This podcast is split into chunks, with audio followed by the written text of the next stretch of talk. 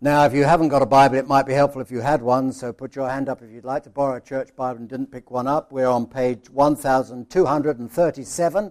one thousand two hundred thirty-seven. It is Revelation chapter six. Revelation chapter six. Page twelve thirty-seven. As you know, we're in this series in the book of Revelation, and uh, we've reached a new phase today. And um, we've called this series the drawing aside of the curtain, or drawing the curtain aside. The old Bibles used to call the book of Revelation the Apocalypse, and the word apocalypse simply means that, the unveiling or the drawing aside of the curtain. That's why we've called it that. And today we're thinking about the tragedy of man that is mentioned in chapter six. And I have to tell you, it's not the easiest chapter in the Bible to talk about and to understand. So if you have an entirely different view of this chapter, well, you're welcome to it. But I'm not going to argue with you about it, because I'm sure that um, none of us has the complete truth. The book of Revelation itself is often sidelined, marginalized, but it is one of the most intriguing books in the Bible, isn't it? It it's, it's fascinating in many ways. And one of the problems we have in dealing with the book of Revelation, that in the West, um, we tend to think with a, well, they call it the Platonic view of life. It's the a Greek view where you think in terms of, of one thing following another thing, following another thing, which leads to a conclusion. Propositional. Point one leads to point two, leads to point three, and that leads to the conclusion, and so on. And we think like that. We're taught to think like that in school. We think like that in our homes, et cetera, et cetera. But in the New Testament times, and in still in many parts of the world, they don't think like that at all. They think, think in terms of a picture. So that when they came to Jesus and said to Jesus, Jesus, who is my neighbor? He didn't say, well, the first point about a neighbor is that he lives near you. The second point is that he's someone who interests you. The third point is that somebody you have something in common with. He didn't do those at all. He said, when they said, who is my neighbor? He said, well, a man went down from Jerusalem to Jericho and he fell amongst thieves. And he told a story from which the truth, the answer to that question, arose.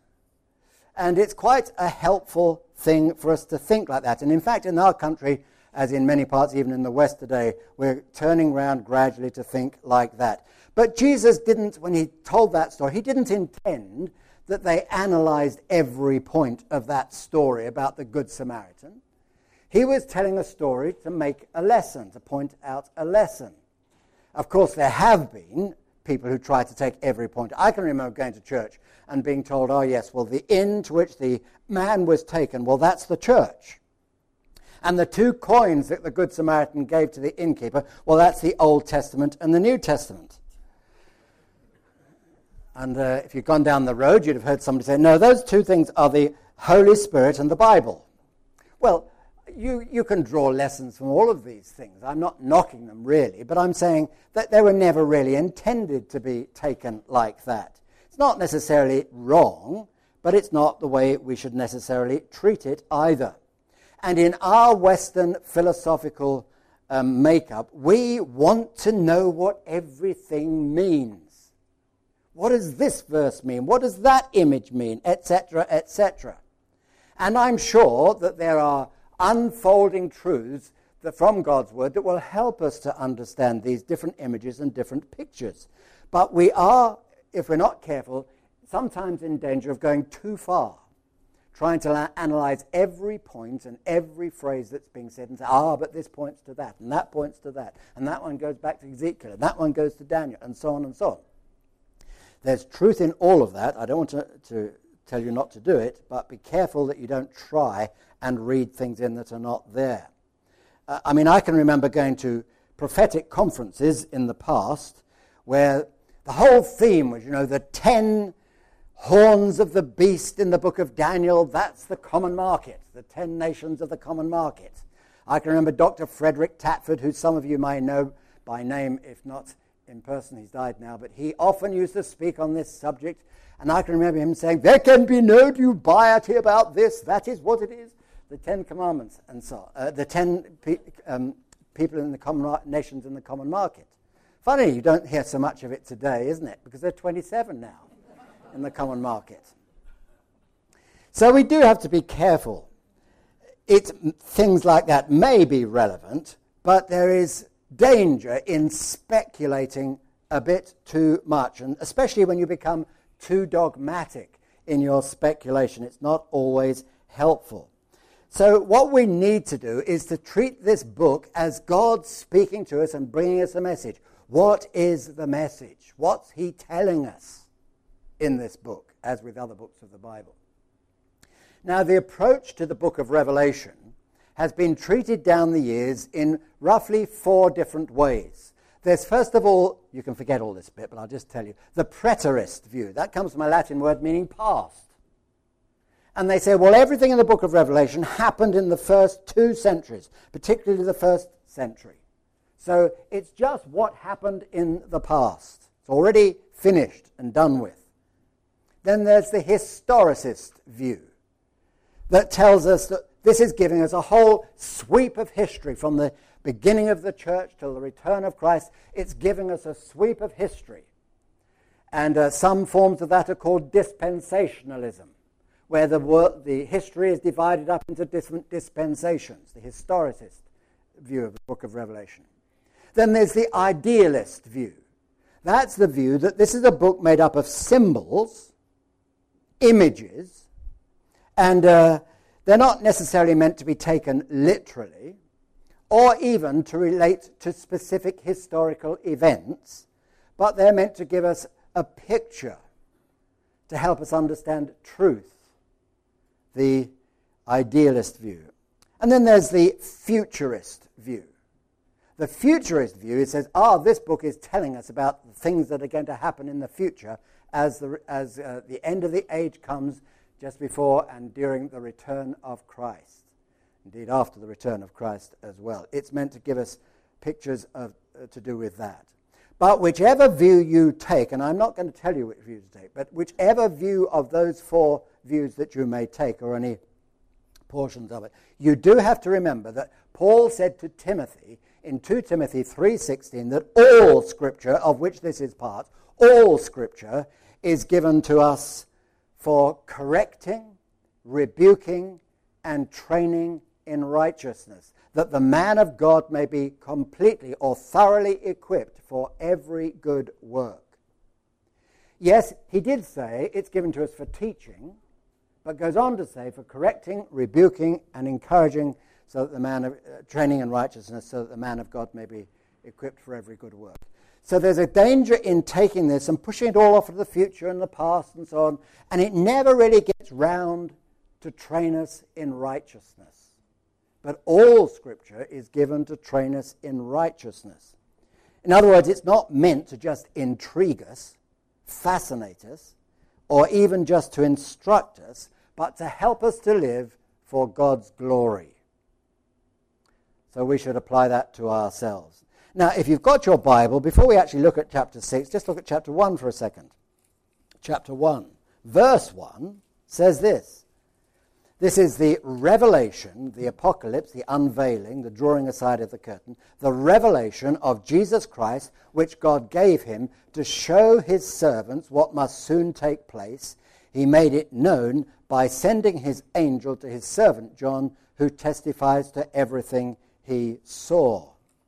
So it's things seen by John that he writes down, symbols, pictures, images, things seen by John in the visions God gave him.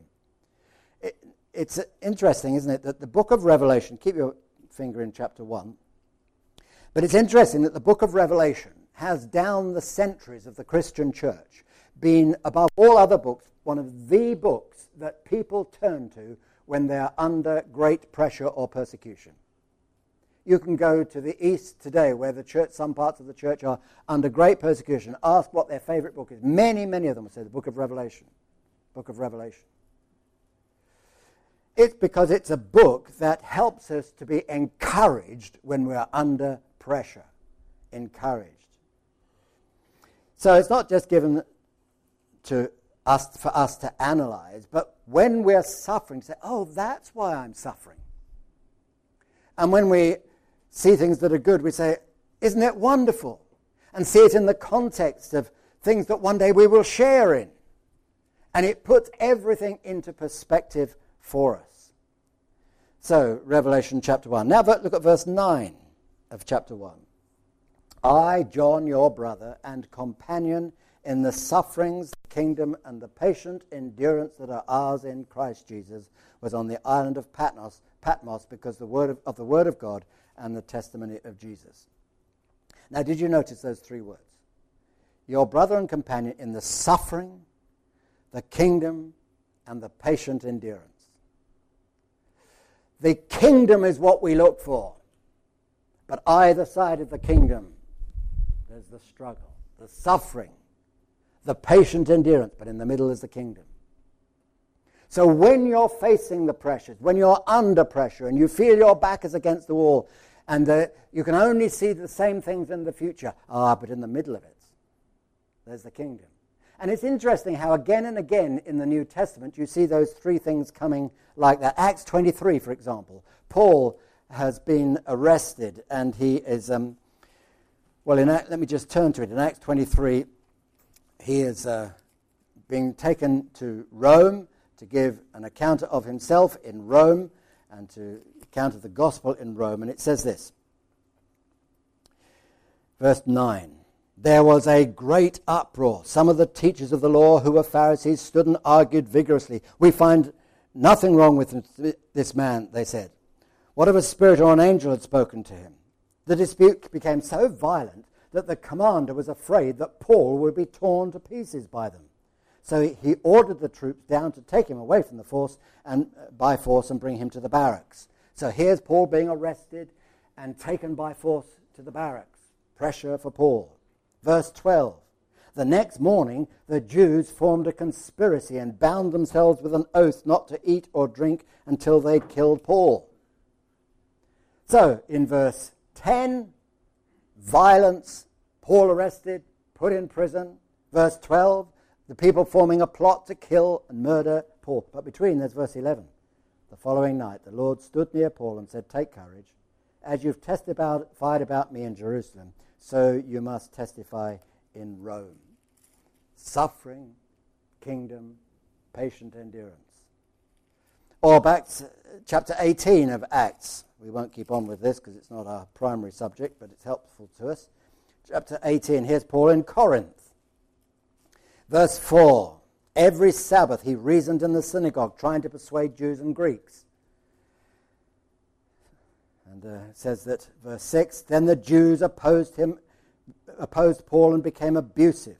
He shook out his clothes in protest and said to them, your blood be on your own heads. I'm clear of my responsibilities. From now on I'll go to the Gentiles. And Paul left the synagogue and went next door. Then verse twelve.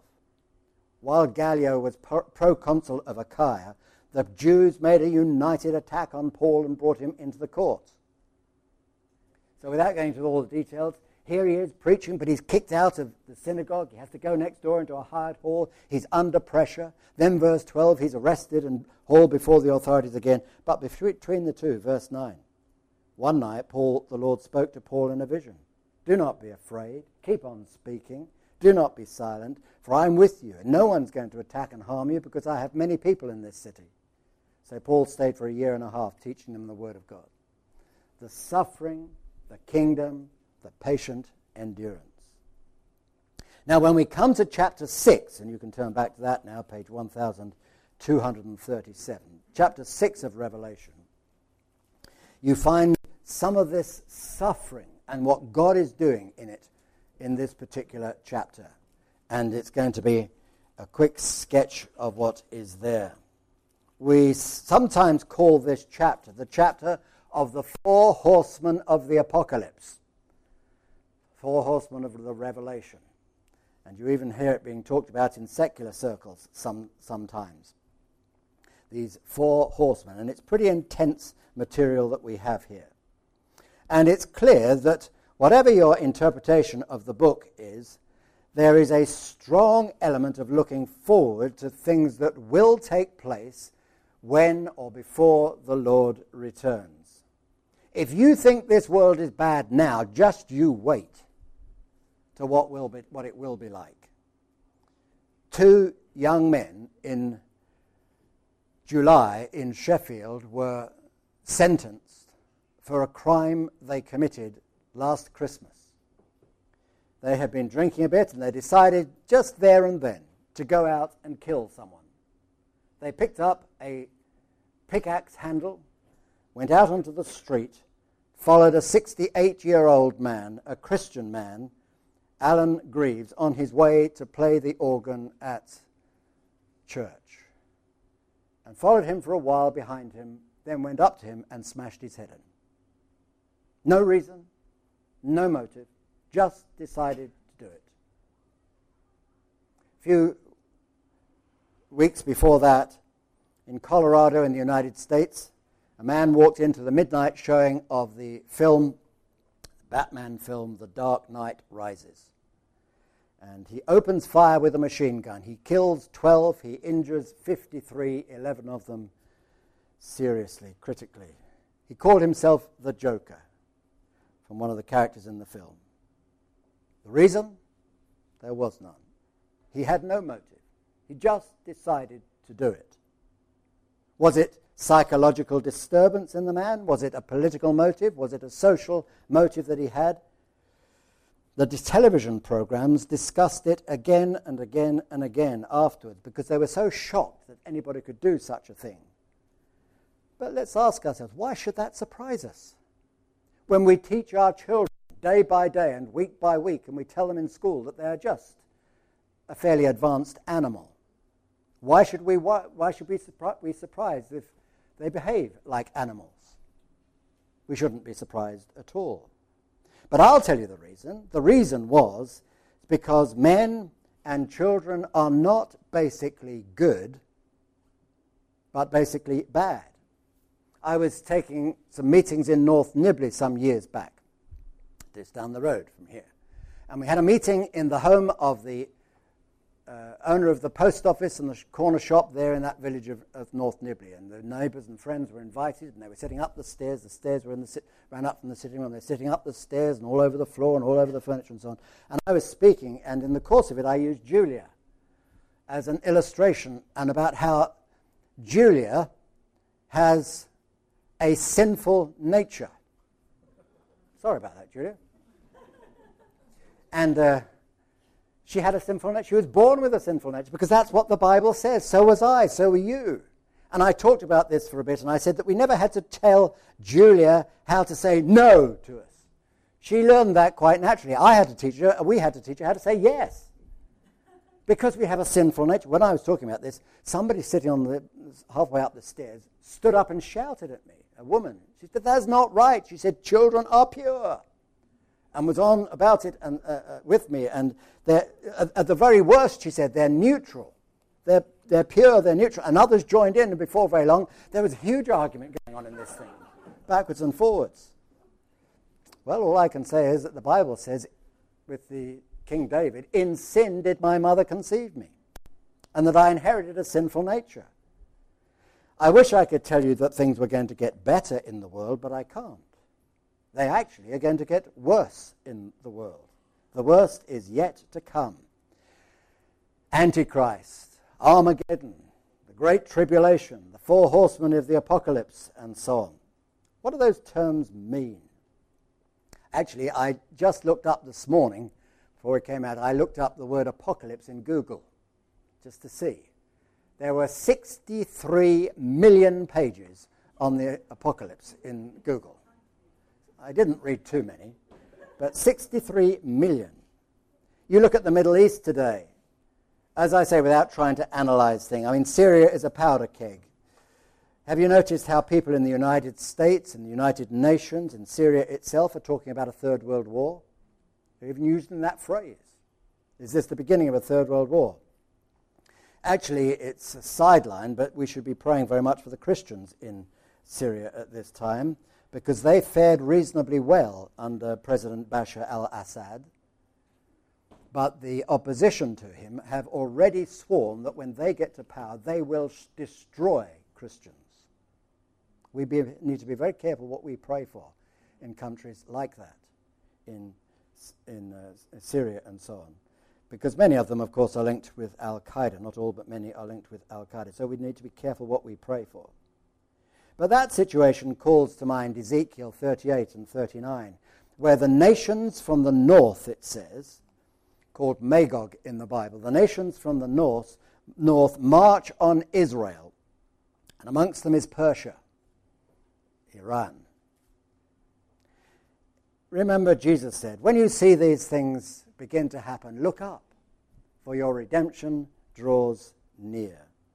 Billy Graham once wrote a book called The Approaching Horsebeats, Ho- uh, Hoofbeats, The Four Horsemen of the Apocalypse. And th- let me just read one sentence from it. I want to put your ears lower to the ground, he said, to hear the hoofbeats getting louder day by day. I can hear the hoofbeats of these horses much na- louder now than when I, I started my ministry. That was written in nineteen eighty-three, thirty years ago.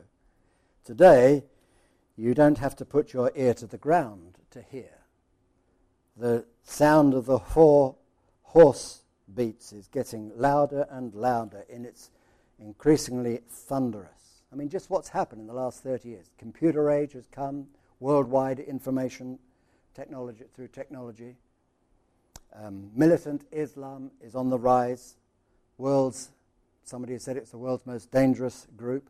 Two Gulf wars have taken place, Afghanistan, escalating violence in the Middle East, increasing pressures on Israel, the overthrow of Libya and Egypt and Syria, all becoming more and more anti-Israel.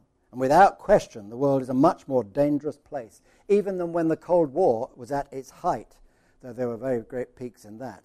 And, uh, I mean, the, when communism collapsed and the Berlin Wall came down and all that, people were saying this is the ushering in of a new age of much more peaceful, much much more peace and much more safety in the world. But few would argue that today. So here we are in chapter six. Chapter six to nine speak of seven seals, seven trumpets, and seven bowls. Bowls. six to nineteen, I mean, not six to nine, six to nineteen. And in chapter five, it talks about the one who opens the seals. And the Lamb is the only one who can open those seals. So what are these seals as they are opened? And we, we read of the seven of them, and the first one is in chapter six, verse one, and uh, a man on a white horse, verse two. If you watch Westerns, you will know that the one wearing a white hat is always the good man, but not here. He appears to be good, but he's stolen his white hat from someone who's someone else. He should be wearing a black hat, if you follow the Westerns. But he's he's uh, appears to be good, but he's not good.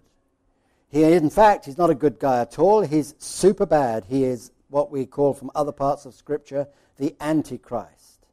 In fact, Revelation nineteen clearly says that Christ is the one on the white horse, and this man should not be confused with him. There's a relationship between them, but not a good one. He's masquerading as Christ. Matthew twenty-four parallels it. We haven't time to look at it in detail. And in Matthew twenty-four, Jesus said, many will come in my name, claiming this, that, and the other. The word Antichrist, you know, the anti bit, the prefix there, can mean against, but it can also mean instead of. And this one comes and he offers himself as an alternative to Christ. He is instead of Christ, and consequently he's against Christ. He's a conqueror, bent on conquest, it says in verse two. Chapter nineteen of Revelation says that uh, Christ comes to end all wars. This one comes bent on war. One begins a tremendous time of peace, the other a tremendous time of turmoil and war. The picture of the New Testament of the Antichrist is fulfilled again and again in Scripture. But he won't, he isn't one who's dressed in a black, long robe with red flashing eyes and horns and so on. Not that picture at all. He will be most attractive, perhaps the most attractive of people that we have seen. Over a hundred Bible passages speak about the Antichrist. Is he alive today? I don't know, but it's probably very likely. He will rise to power, and he will bring global economic stability and a worldwide peace. He'll be a great peacemaker. Is this a sim- single man, or is this a system, a philosophy? Again, we don't really know, but it's certainly focused in a man. Daniel describes him as the master of deception. He will do what no one else can do. He will end global war, and he will end terrorism. Some feel that he will be the one who enables the Jews to rebuild the temple in Jerusalem, which, of course, has been that site has been occupied with Islam and the mosque of the golden with the golden dome that you see in the pictures. Now, where does he get his ability to do those things? Well, it says in chapter thirteen, in verse twelve. The dragon, who's a picture of Satan, it says in, in Scripture, the dragon gives him the power, throne, and great authority. But before you start getting too worried, don't forget the context of this is God is still in control. He is in control. He is sovereign, which is why chapter five, which is all about the Lamb upon the throne, why chapter five precedes this terrible chapter. God is in control. Christ is on the throne. This is even, this is the first horse, and he's given the crown. It appears that he will come into great power with many, many good things, like dictators so often do. They come and do good things to start with, and gradually, when people turn to them, they start exercising control over what happens, much as Hitler did. When Hitler came to power, people say he did many good things from Aust- when he was in Austria and so on, until he got to power. And then he began to turn. I wonder if you meet people who say sometimes, well, I'm not really religious, but I'm a spiritual person. I don't go to church, but I believe in the spiritual life. Some of them call themselves New Age people, which seems to me are people who make it up as they go along, spiritually speaking.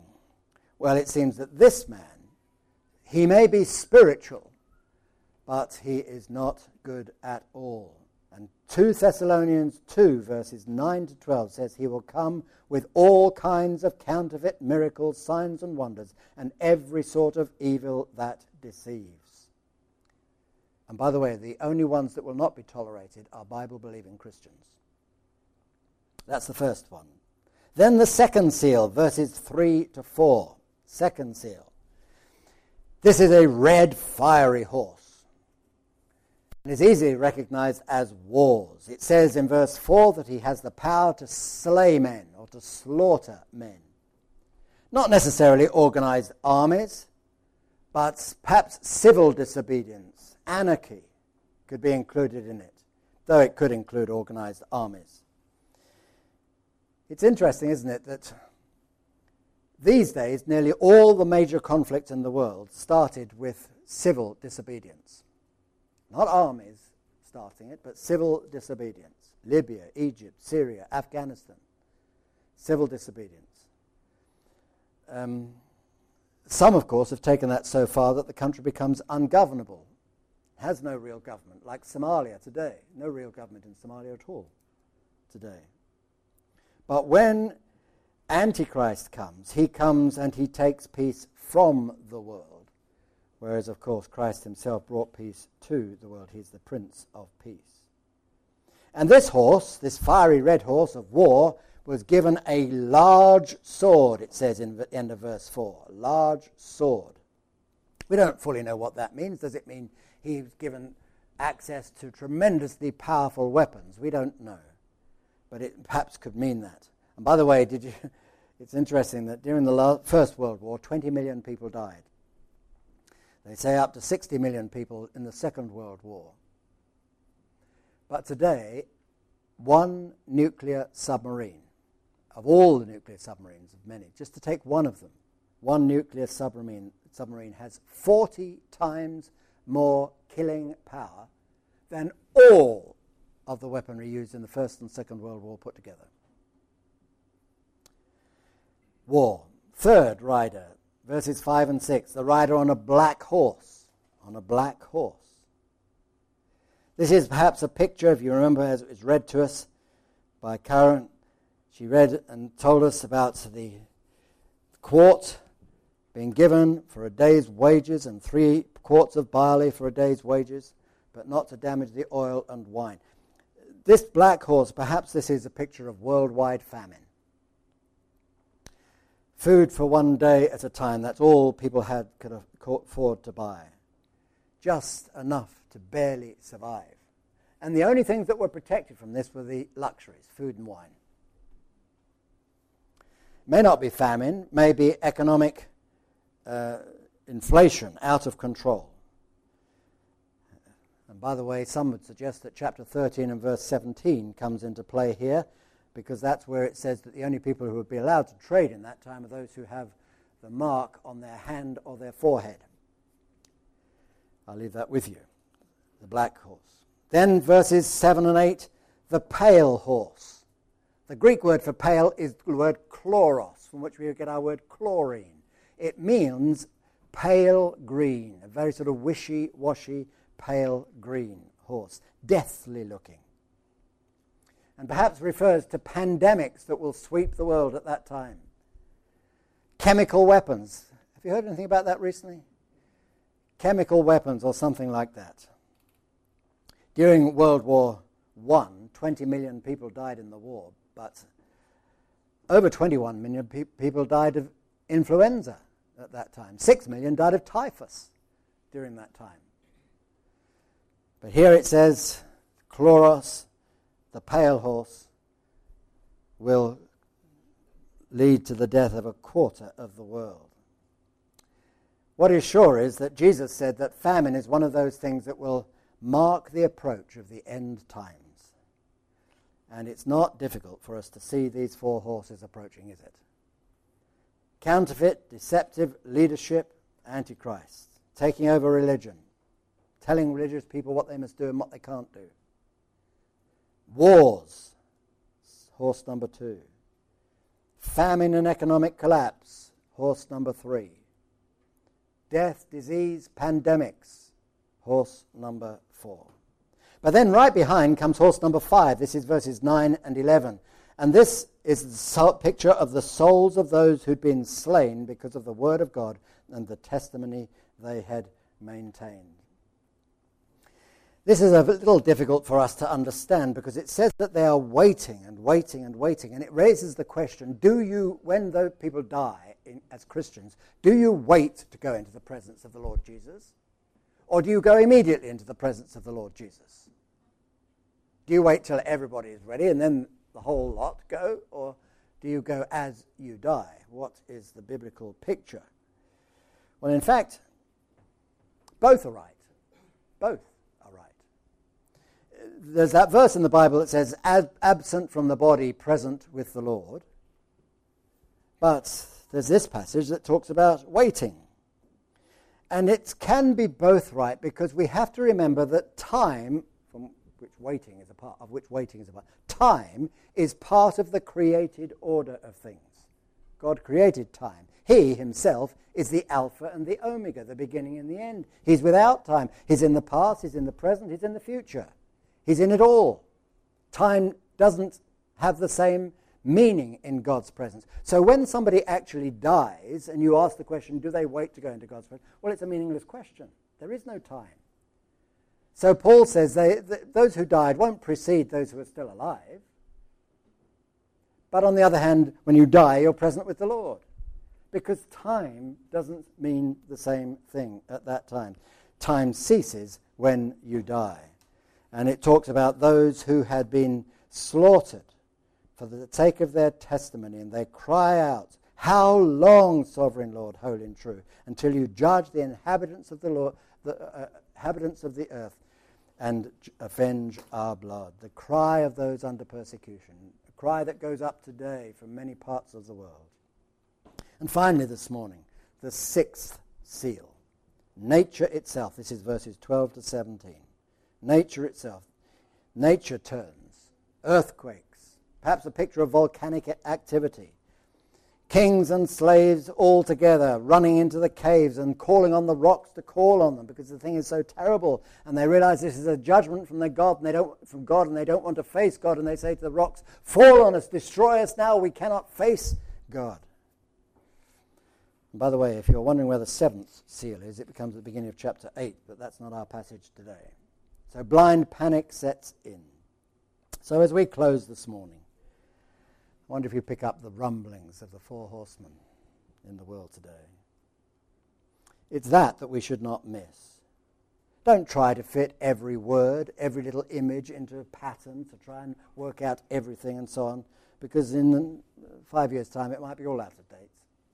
But catch the draft of what is being said here.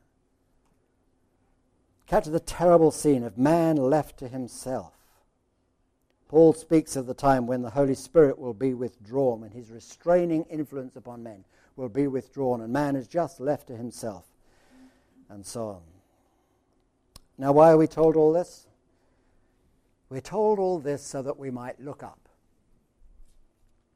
lift up our eyes. Yes, things are going to get worse, but lift up our eyes to see the one on the throne.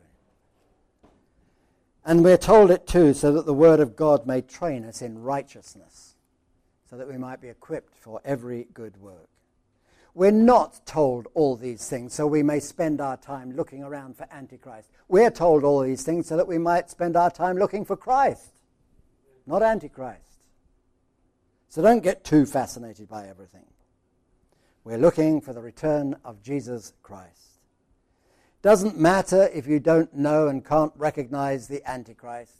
Doesn't matter too much. But I have to ask you the question this morning. Do you know, do you recognize Jesus? Do you know who he is? Is he the one in the center of your life? Because if so, then you're absolutely secure in all of this.